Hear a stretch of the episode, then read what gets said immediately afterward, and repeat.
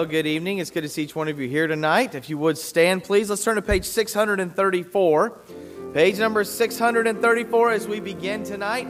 On Jordan's stormy banks, we'll sing all four verses together as we begin. Sing it out on that first verse.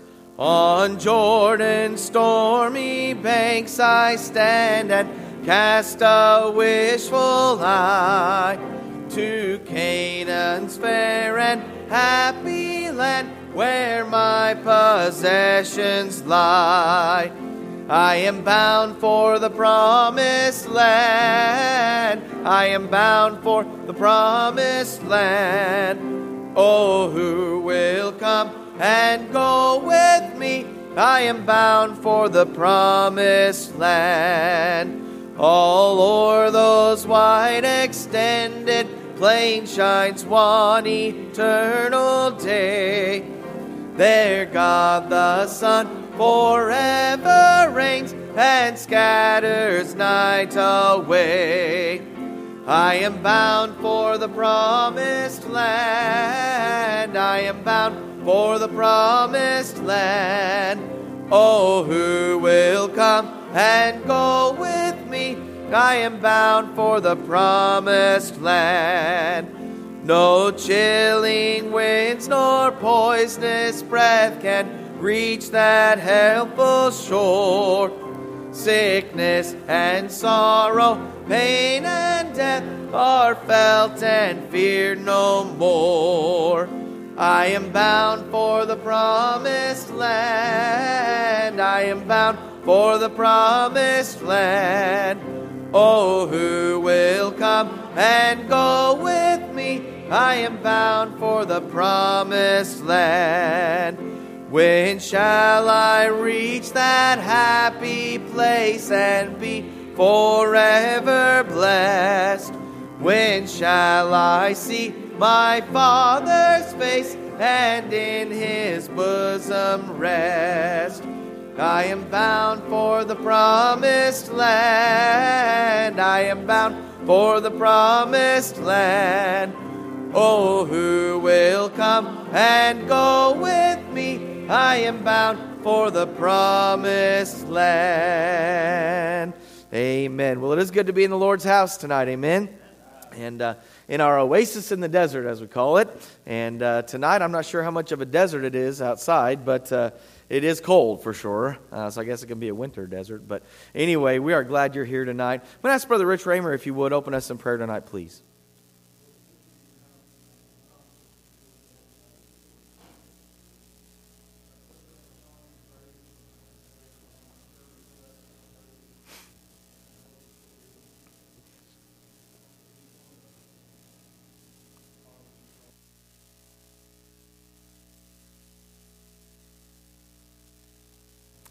Amen. You may be seated tonight.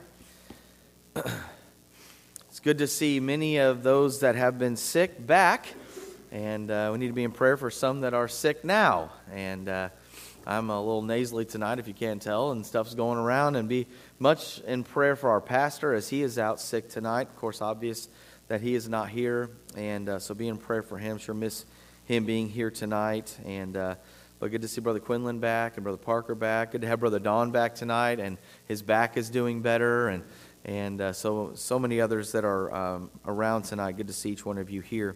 I did want to make a few announcements as we begin tonight. Uh, just some things that are coming up on the calendar, and so be uh, aware of these things. First of all, the couples retreat. If you signed up for that, uh, make sure that uh, you're aware that's the third and fourth of February at the Doubletree Hotel. All right and uh, we're looking forward to having a good, uh, good time there at the couples retreat. Make sure that you get your money paid for um, before the retreat takes place, okay, on the 3rd and 4th of February, just coming up here in another couple weeks. Um, also, uh, if you have students in Faith Baptist School, there's some games in the month of February you need to be aware of. Uh, February the 7th, um, we will have games here at 6 o'clock at night here at, the, at uh, our church, and then um, on the 21st of February, we'll have some ball games. They're going to be over at Heritage there in Lawrence. Um, both those games start at 6 p.m., so make sure you're aware of that. The teens have a youth rally coming up in El Dorado, Kansas on February the 10th. So if you have uh, teens in the youth group, make sure that you are aware of that. On February the 12th and then February the 19th, Pastor's going to be out of town those uh, couple of Sundays there. And so we've got a couple of guest preachers that are going to be here. Brother Rocky Harrell um, has uh, been a faithful, long-time uh, servant there at Heartland Baptist Bible College um, and a former pastor himself. He'll be preaching here on the 12th. All right, so make sure that you're aware of that and look forward to having him here. He was one of my professors in college, and he is still a professor down in college there. And so just doing a great job of teaching Baptist history and some other things there at the school. And then on the 19th, uh, Brother Ben Quinlan will be here preaching uh, on, the, on the 19th, of course, out of our church, and we're looking forward to having him uh, here as well. I know he'll do a great job. Um, make sure that you are aware of on, on the 18th of February is our church, next church-wide outreach. All right, so 10:30 in the morning. Plan on being here on the 18th of February. We'd love to have a good group out for that. Amen. Going out and knocking some doors and uh, visiting some people and praying for good weather. All right, so we can actually have outreach. That would be a blessing. Uh, month of February, you never know what's going to happen. Uh, so hopefully we'll be able to do that. On the 20th of February, uh, President's Day will be no school. All right, so make sure you're aware of that if you have students in Faith Baptist School that we'll take that day off in observance of that. And then on February the 25th, uh, men, that's our bacon and bullets activity, all right? And uh, we're not sure yet the venue we're going to be at. Uh, we're not sure what's going to be happening in the fellowship hall or where we might be, but we are going to have the activity, okay? Uh, so be uh, planning to be here for that on February, Saturday, February the 25th. February the 28th, ladies, you have a ladies' meeting. So as you can see, there's not much going on in the month of February. That was a joke all right? Uh, there's a lot going on in the month of February, so make sure that uh, you are looking at your calendars and have these things marked down. Be checking your bulletin uh, as well if you forget what times or things like that. That should all be in there. Well, let's go ahead and get on our prayer list tonight. And uh, as already mentioned, we need to be in continued prayer for the sickness that's going around, um, that it would stop. It is that time of the year, but uh, seems like it's been that time of the year for a while uh, around uh, these parts. But uh, uh, certainly be in prayer for Pastor Stewart as he is out not feeling well. And I'm going to have Brother Tim Quinlan preaching for us tonight. That'll be a real blessing, I know. But uh, we're going to be missing Pastor, of course. And those that I'm looking around here, I know I saw Mrs. Waters back tonight. Um, that was a blessing to see her too. And I, I, I, let's see, Mrs. Shane, you're here. Is your husband doing any better? Or he is better. Okay, good, good. So just a lot of uh, healing going on, um, but some that are, are now sick we need to be praying for. Continue to pray for uh, Miss Carolyn Moore there, top of the prayer list. Um, I know uh, my mom went and visited her yesterday and had a real good visit with her. I know that, but uh, continue to keep her in your prayers. Brother Will Kennedy is about halfway down on the left. He had a good report. Uh, talked to him uh, yesterday and then again tonight, of course. I had a good report uh, from the doctors. He's able to have his hernia surgery, um, but that will be on March, or I'm sorry, February the 10th almost said March. That, he doesn't want to go that long. He wants to do it yesterday, so don't want to push it off. But February the 10th, all right? So uh, be in prayer uh, for that. I know he would greatly appreciate that as well. Uh, continue to be in prayer for the Brother Gary Clark family and, and the bereavement there, the loss of uh, his wife, and also uh, the Bryce Herman family. Um, one of uh, one of Bryce's, well, both of Bryce's sisters go to school here and uh, one of them was talking to me yesterday about how he's going to be able to come home soon. And uh, if you know that story there, there's some issues that have gone on. And, um, but Bryce is doing better, and they're excited about him being able to come home and uh, for some time. So um, be in prayer, continue prayer for that. As well as there um, on that second page, the fellowship hall and the gymnasium. Uh, still waiting to hear from insurance on that, but be in prayer for that and what's going to go on there, that the Lord would uh, guide us in the right direction with that.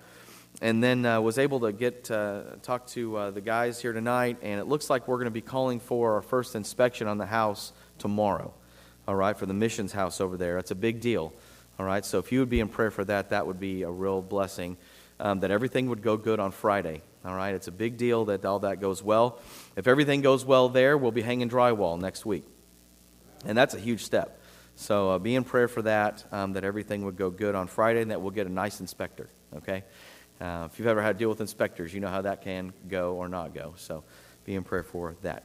Anything else we can add to the prayer list tonight? Brother Parker.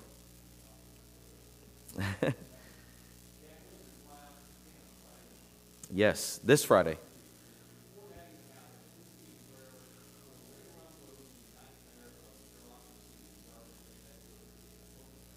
Yes.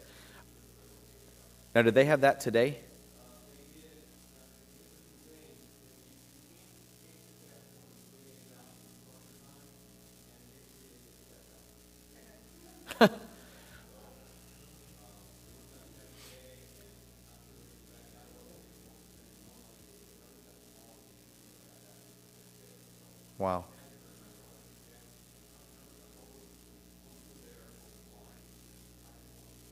Yeah, exactly.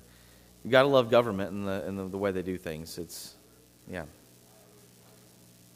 Okay. So yes, definitely be in prayer for Brother Jack and Miss Lizzie as they'll be going out on their survey trip to Japan. Lord willing, leaving Friday. That's when they're scheduled to leave. Um, so if you didn't hear that, uh, they they had to take a COVID test today. You can't take it more than three days from when they're going to leave, but it doesn't come back for three days. Am I right on that? And so they're going to probably be taking another test tomorrow to try and get back in time so they can actually get on the plane and go. So be in prayer for that, all right? And uh, Lord willing, we'll uh, see them leave on time and be safe on their travels and have a good trip there and come back with a good report and get some things kind of figured out what they're going to be doing. That'll be a blessing. So be in prayer for them. Anyone else tonight? Yes, Brother Carr.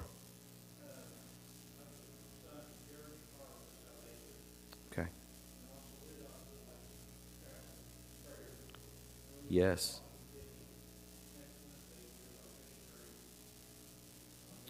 The Crots there. All right. Yes, definitely be in prayer for the Carr family as they will be traveling, leaving out next Wednesday for Papua New Guinea. And uh, so I'm going to spend some time there with the Crots there. So be in prayer for them as they travel. And we hope you have a great trip. And uh, I've been teasing them for a while. We're kicking them out of the country for a month. But we, as a joke, but. Uh, uh, anyway, but be in prayer for them. Anyone else tonight? Brother Colton, yes. Okay. At Menorah, correct? Okay, so Brother Colton has his EEG test tomorrow um, at Menorah.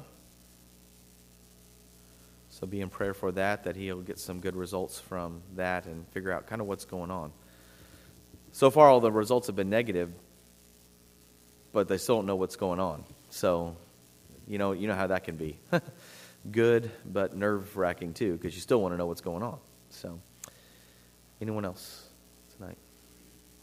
Okay, let's go and have our men come tonight. And uh, certainly be in prayer for all these things. Much to be in prayer about. And uh,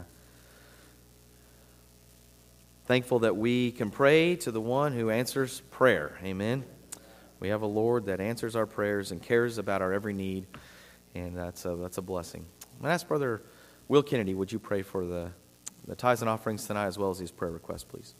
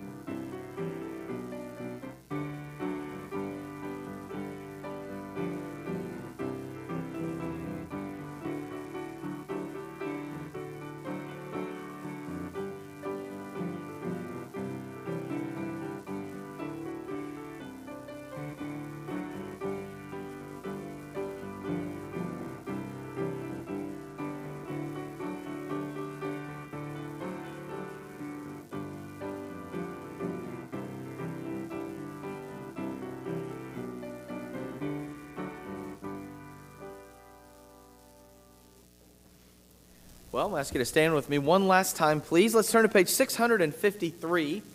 Page 653. We'll sing the first, second, and last verse. I feel like traveling on. Page 653. Sing it out with me on that first verse. My heavenly home is bright and fair. I feel like traveling on nor pain nor death can enter there. I feel like traveling on. Yes, I feel like traveling on. I feel like traveling on. My heavenly home is bright and fair. I feel like traveling on. Its glittering towers the sun outshines. I feel like traveling on. That heavenly mansion shall be mine. I feel like traveling on. Yes, I feel like traveling on. I feel like traveling on. My heavenly home is bright and fair. I feel like traveling on. The Lord has been so good to me. I feel like traveling on until that blessed home I see. I feel like traveling on. Yes, I feel like traveling on. I feel like traveling on. My heavenly home is bright and fair. I feel like traveling on. Amen. Great singing tonight. Please remain standing. Go ahead and get your Bibles out and get ready for the message tonight. All right, we're going to be in 1 Peter chapter 4. 4, starting chapter 4. you know, it's it is continually no matter how often it happens, it's just continually amazing to me how the Lord works these things out. I, you know, I am not the kind of preacher who is weeks ahead in my study or anything like that. You know, I, I, as I'm going through a book like this, I'm to a certain extent, you know, as I'm reading through the book multiple times, you know, I, uh, from the very beginning, you start identifying passages you're going to have to uh, deal with, or that might be a little more difficult to study out, and things like that, and getting an idea of kind of the overall context of the book. But I'm not one of these guys. I, I, there are some guys I went to school with who are a month or two ahead. They got the whole year planned out. They know they're going to be in this series and this series, and they've already got the whole book you know, divided into into sections that they're going to preach on and all that kind of stuff. And I'm just that's just not me. I, am not into that. I just I, I can't really do that. But at the same time, you know, I don't want to be the day of trying to figure out what we're going to preach and, and going from there. But uh, it was just here uh, last week. You know, usually I'm, I'm just in the several days leading up to a, a time I'm supposed to preach. I usually have, you know, several weeks' notice, maybe a few months' notice. And, and so uh, just kind of preparing for that and starting to get it together and all those kinds of things. And and last week, I'm, I'm supposed to preach uh, in February when Pastor's gone at the uh, GIBM meeting or GIBF meeting. And so uh, I'm, you know, was kind of already in thinking about that and, and decided I'd just take a few minutes last week to spend some time kind of, you know, looking at the, the, the next section here and deciding what needed, you know, what kind of passage needs to be uh, uh, uh, preached on, how, you know, the length of the passage, that kind of thing. And so I had already done some of the the legwork on it and started putting together a little bit, and, and which is just really uh, out of character for me because I'm never that far ahead. And uh, as soon as Pastor texted me yesterday, and he said, you know, just not feeling well, you, you may be you may need to be uh, be prepared to to preach to, tomorrow night if, if I'm not going to be able to do it. And it's just like the Lord said, that is why I had you, you know, do that. And so I'm, I already kind of knew the passage, uh, the, the length of the passage, and had the general idea and a little bit of the outlining done. And so uh, then, you know, yesterday evening and then again a little bit this afternoon, I was able to kind of put it all together. And I'm just so thankful that the Lord works that way when, when I had no idea. And, and certainly even at the time last week, Pastor was not expecting to not be here tonight. Um, but the Lord works these things out, and I'm so thankful for that. I'm certainly thankful for every opportunity I get to preach. And, uh, so let's deal with 1 Peter chapter 4, verse 1. For as much then, now this has to do with the previous passage which we talked about just a couple weeks ago. For as much then as Christ hath suffered for us in the flesh, arm yourselves likewise with the same mind. I love that phrase right there. For he that hath suffered in the flesh hath ceased from sin, that he no longer should live the rest of his time in the flesh to the lusts of men, but to the will of God.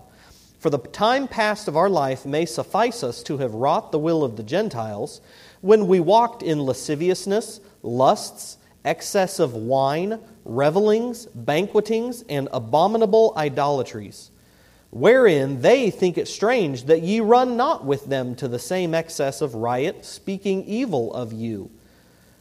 Who, that would be they who are speaking evil of you, shall give account to him that is ready to judge the quick and the dead. Probably don't need to think too hard about who it is that is ready to judge the quick and the dead.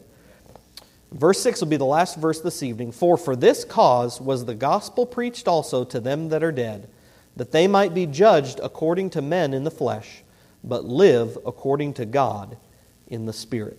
Let's pray. Lord, thank you for this, uh, this time we have together. Thank you for your word. I pray you'd uh, uh, have liberty tonight, that your Spirit would work, that you'd help me to be clear and concise, and uh, above all, that you would be honored, that you'd be glorified. Uh, pray your people would uh, listen and respond. And I ask all this in Jesus' name. Amen. You may be seated. Thank you for standing.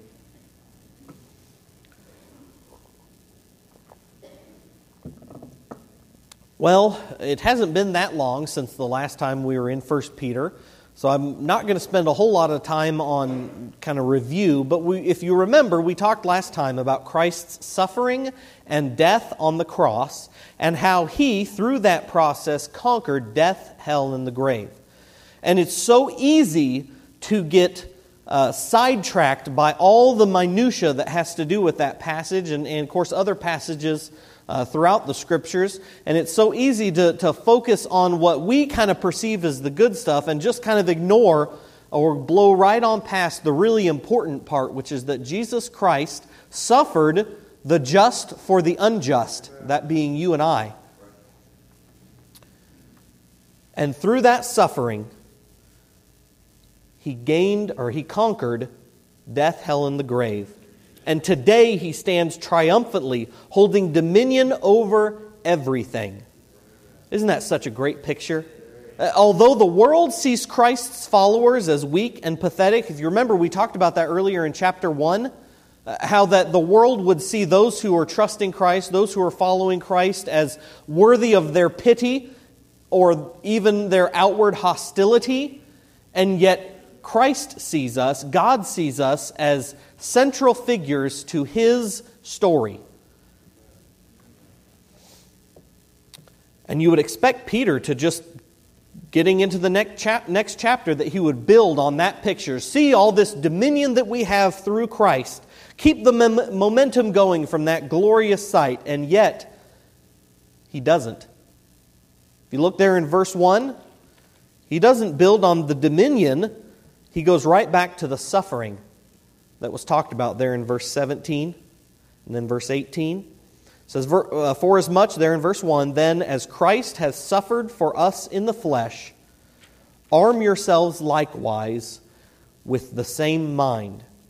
And you might say, well, why does he turn right back to that suffering when he could just build right on the momentum of that glorious picture of conquest and dominion that uh, Christ now holds power over everything?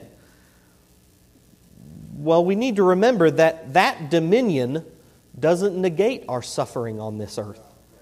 Even in the midst of suffering, we can realize, and here is my title, which is the main point I think we're going to get across this evening. We can realize that sin no longer has power over us. He says, Arm yourselves likewise with the same mind. That's such a great phrase. It, it kind of brings us back, maybe uh, if you've done much studying. I know Pastor's preached before on Philippians chapter 2. And in verse 5, he says, Let this mind be in you, which was also in Christ Jesus. And that passage has to do with the humility of Christ, how that Christ humbled himself. His humility was, was so much that he not only humbled himself to take on the form of a man, though he was God and is God, but he humbled himself to, that he took the form of a man, and so far that he died on the cross. That was where his humility took him. That led him all the way to suffer that death on the cross as the punishment for our sins. And the same conclusion Peter draws here. It's a military metaphor. It, liter- it is, was literally a commonly used word having to do with getting ready, being prepared for battle, to take up arms. Just like Christ was willing to suffer all the way to death, that's what he expects of those who follow him. Now, if we were to stop there, we might be tempted to take this phrase to an extreme conclusion. And there are groups who have done this. I mean, you, you can find books on this. There are, are, are groups throughout uh, uh, the New Testament age that have done this to say that, that uh, of course, we've talked about this already, how that we, we get this idea that pain and suffering is just should be our lot in life and we should actively seek it out and we shouldn't have nice things we shouldn't uh, uh, indulge in any comforts in this world but we should, I mean, almost to the point where we militantly look for martyrdom. Oh, it's in, in if we're going to follow Christ's footsteps, then we need to make sure we partake of suffering and death like he did. But nowhere in this epistle does Peter suggest such. In fact, suffering in the Word of God is never outright praised. But, you might say, Brother Tim, you've been repeating this in every message so far in this book almost that, that uh, suffering is just a part of the Christian life, that persecution is going to happen. Uh, the theology of suffering is the term I've used even on occasion. But let me explain. The New Testament makes it abundantly clear that suffering and persecution are part and parcel to the Christian life. It won't look the same for every person. Uh, I, I, certainly have not dealt with the same level of suffering and persecution that many Christians have throughout the years. No one has ever put, put a knife to me or, or a gun to my head uh, and required that I denounce Christ or anything like that.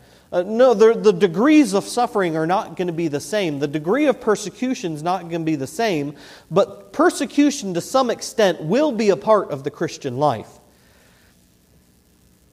You have a cross to take up, and Christ expects you to take it. However, the Word of God never praises suffering itself. You are not expected to suffer for suffering's sake. God has given us wonderful things in this life to enjoy. Uh, and so, trying to live this austere monastic lifestyle falls short of, of truly following Christ. Because, again, following Christ isn't about necessarily the things you do or, or living necessarily one particular way. It has to do with simply saying, I'm going to follow Christ's leadership wherever that may be.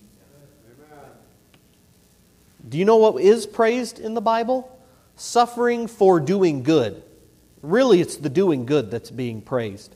Uh, suffering for living righteously. Suffering for following Christ.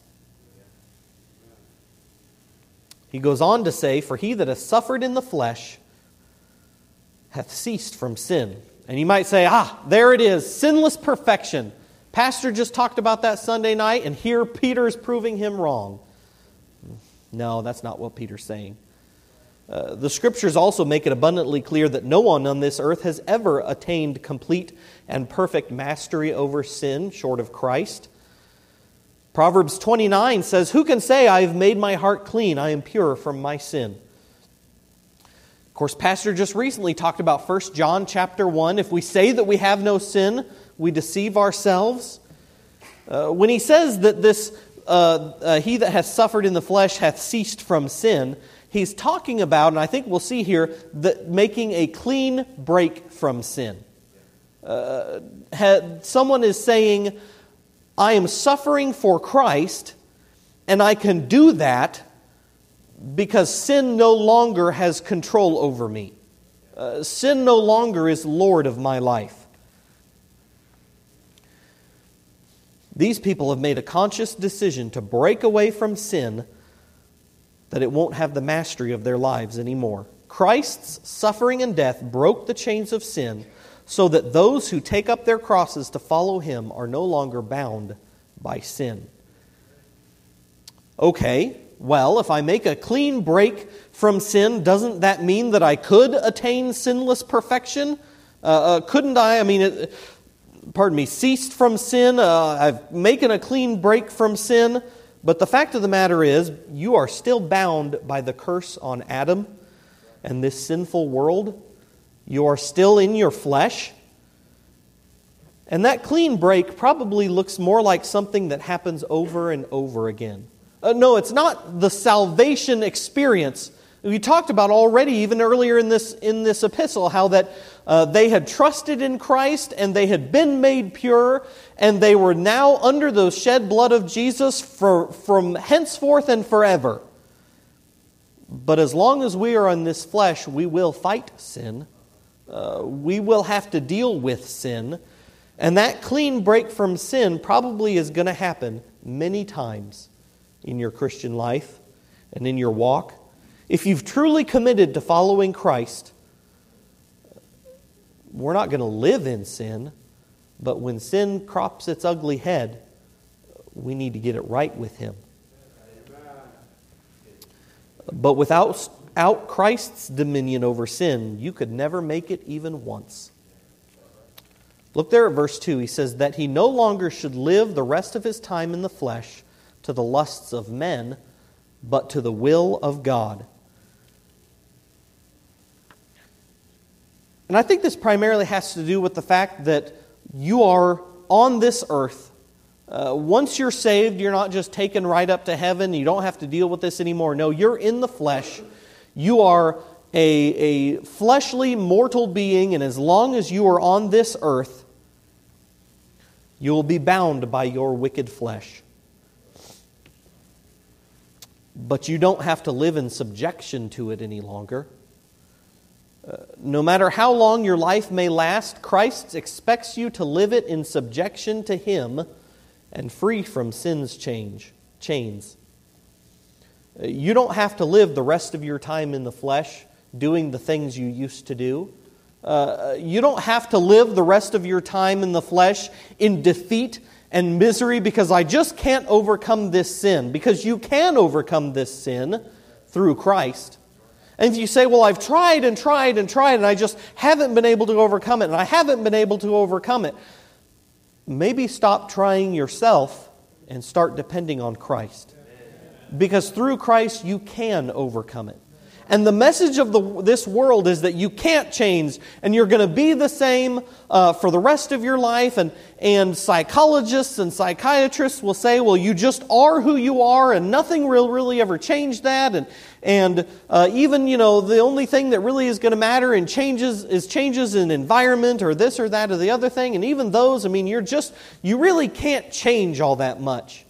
Well, the fact of the matter is, you can't change all that much but Christ can change you. He desires to. And He wants you to live according to the will of God in this life. He says in verse 3 For the time past of our life may suffice us to have wrought the will of the Gentiles when we walked in, and he gives a whole list of things we're going to deal with here in a minute.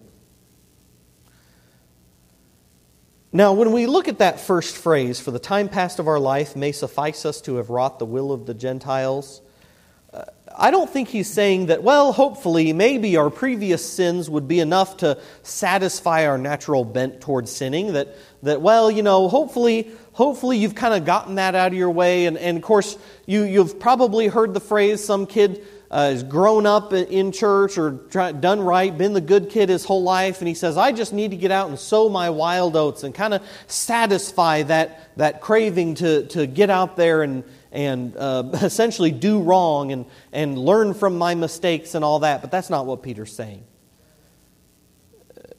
Rather, he's pretty bluntly saying, the sins that you used to live in, it's enough. It does suffice move on. That's what he's saying. Uh, that was all you could live for before you met Christ. But your former life ruled by sin is enough. In fact, it's kind of an underhanded enough in the, uh, in the sense that really it was too much. Because any sin is too much.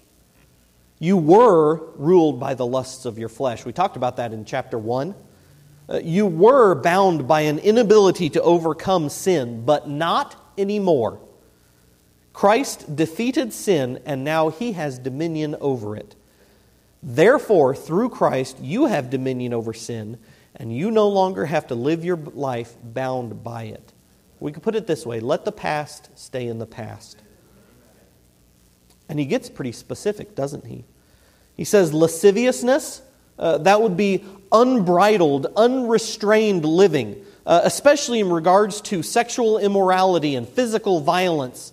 Uh, just this life of going wherever the way the uh, whatever way the wind blows you and just taking everything to the extreme and, and, and living just wild however you wish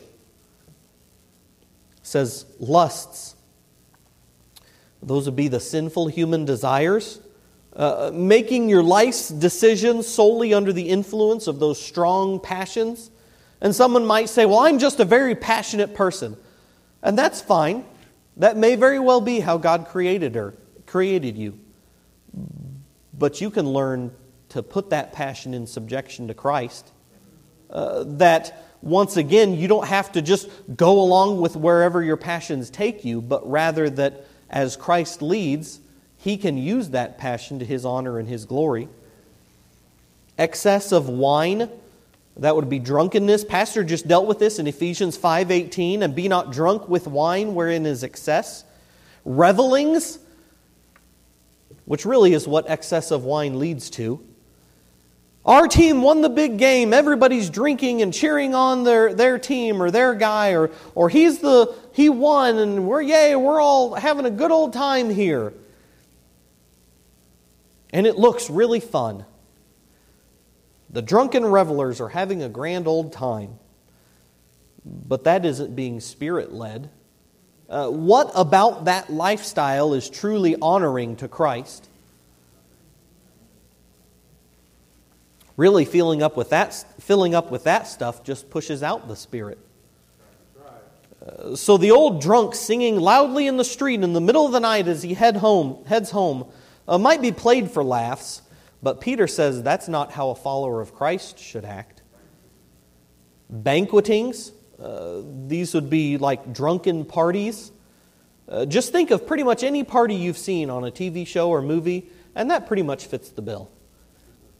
It always looks fun. Or you might say, well, I just socially drink, someone might argue. Uh, but alcohol really doesn't care whether it's consumed socially or not. It still enslaves, it still impairs. And Peter makes the case that the follower of Christ doesn't need it in their life anymore. Abominable idolatries. Uh, this is really what all the other ones culminate in. Uh, they all lead up to this. When we live as though our Creator can be ignored, we end up making something our God, maybe many somethings. But notice he doesn't just settle for idolatries, although certainly idolatries are wrong. He, he qualifies it or, or, or ex, explains it by saying abominable idolatries. That literally means lawless acts of idol worship. And it's not just lawless in the sense of against God's law, for certainly all idolatry is against God's law. We don't have to preach that again tonight. That gets, that's been preached many times from this pulpit. But he says abominable idolatries, having, having in mind the acts associated with idol worship that even the civil government has outlawed. Uh, that would be all those things that they took part in back then and even today, although we try to couch it in better terms. Uh, that, that even somebody else that's not a follower of, of Christ ultimately is going to look at it and go, Whoa, that's a little too far, buddy. But really, it just shows that sensual living and idol worship go hand in hand. and the demonic forces behind that idol worship only incite to greater sin. It's never enough. Sin will never suffice, it will never bring relief or peace. It always lusts for more. A little turns into a lot, a lot turns into an overwhelming flood. And if you've trusted in Christ, then you have no reason to be limited by that sin anymore. Look at verse 4. Wherein they think it strange that ye run not with them to the same excess of riot.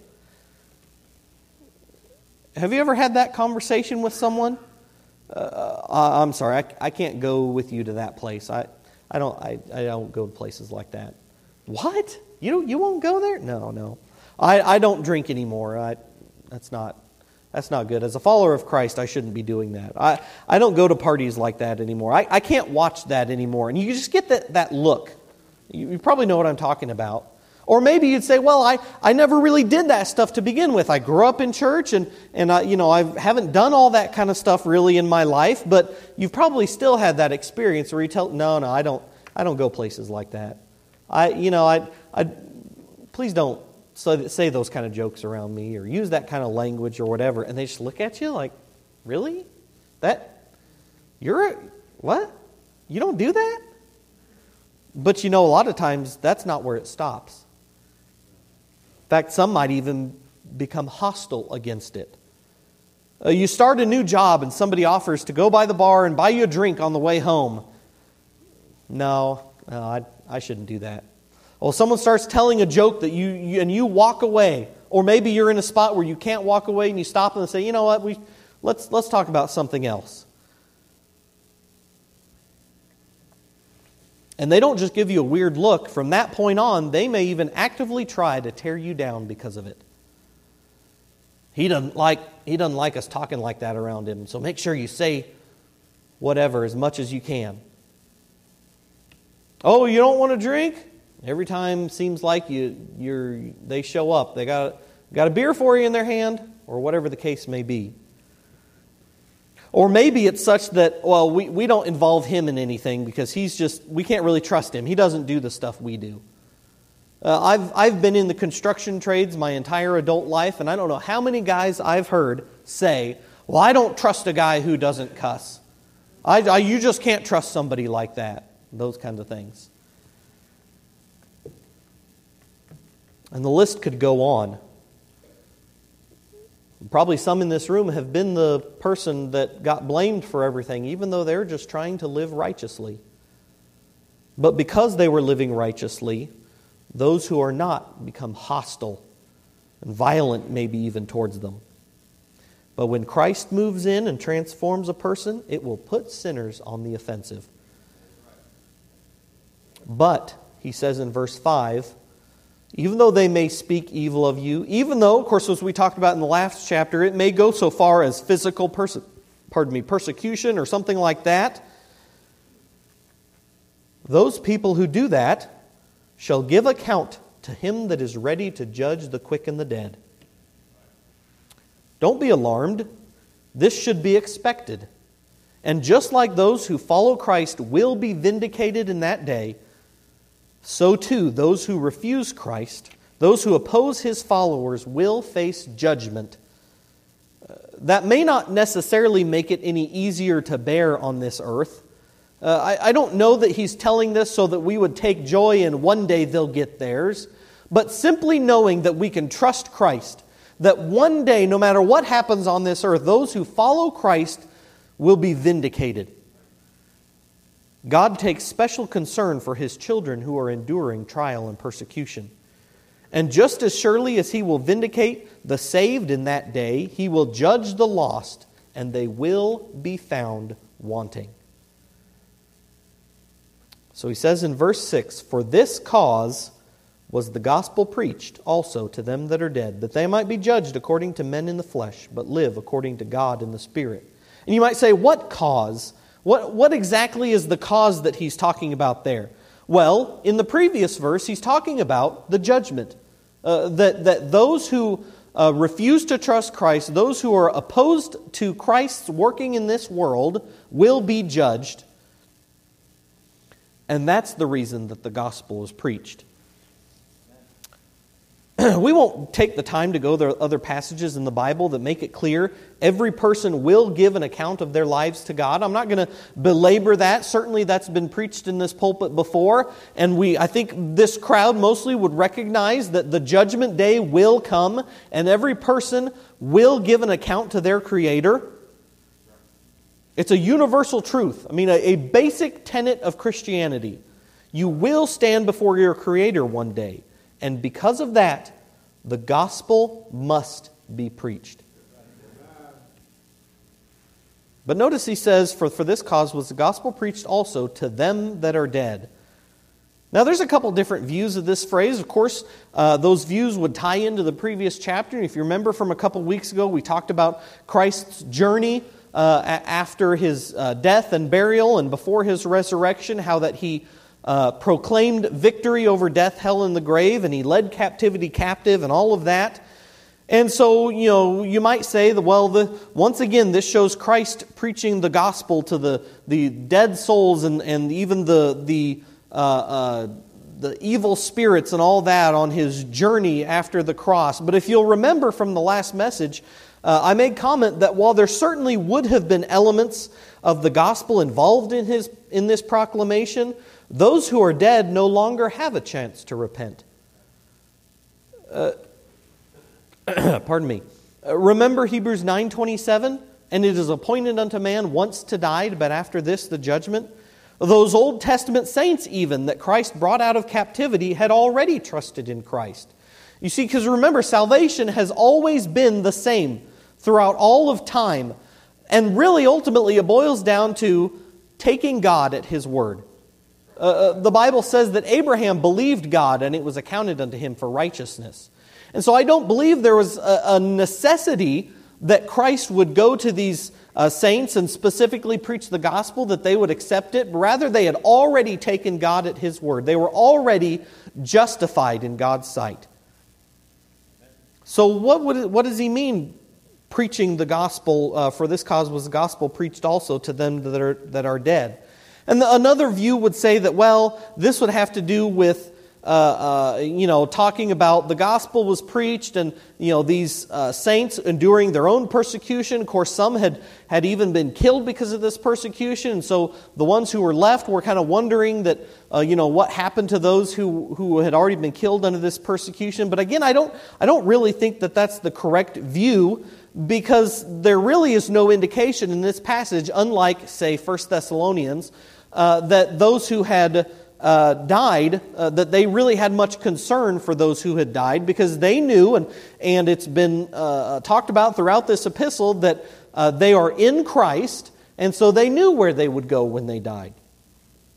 So, what really is the, the point of this? Well, I think ultimately the point is, and, and really, however you look at it, uh, the point is that the gospel needs to be preached because people need to hear it.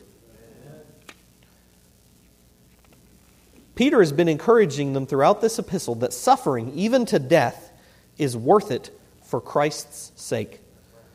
Uh, no matter how you look at it, the outcome really is the same. The gospel, as the timeless truth of God's word, has been available to all for all time.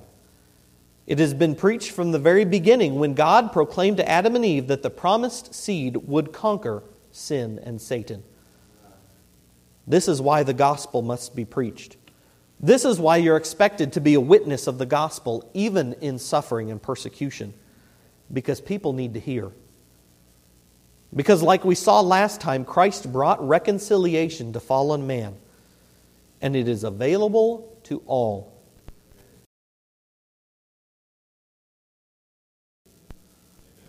And it's not just up to the men that are preaching from the pulpit to proclaim it. It's up to, uh, up to all those who have trusted in Christ to proclaim the gospel. And I love there at the but live according to God in the Spirit. While we are bound by this flesh so long as we are on this earth, uh, we are bound to be judged according to man in this flesh, but we can live according to God in the Spirit.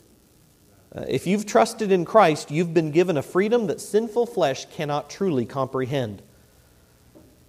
Uh, you might be condemned by those who are bound by sin, but sin no longer has dominion over you. Uh, sin no longer controls your actions, so live like it.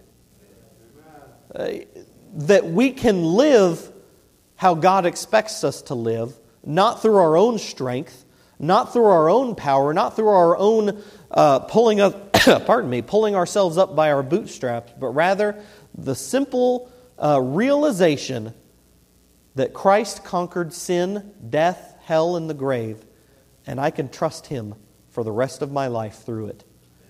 And even when sufferings come, even when persecutions abound, no matter how bad they may be, Christ, who is the one who suffered the just for the unjust, will give us the strength to not just bear up under it, but to be joyful under it, to be a witness under it, to, re- to realize that we're blessed, with the knowledge that we will be vindicated in that day, and it'll all be worth it. So live like it. Lord, thank you so much for your grace. Thank you for this time together.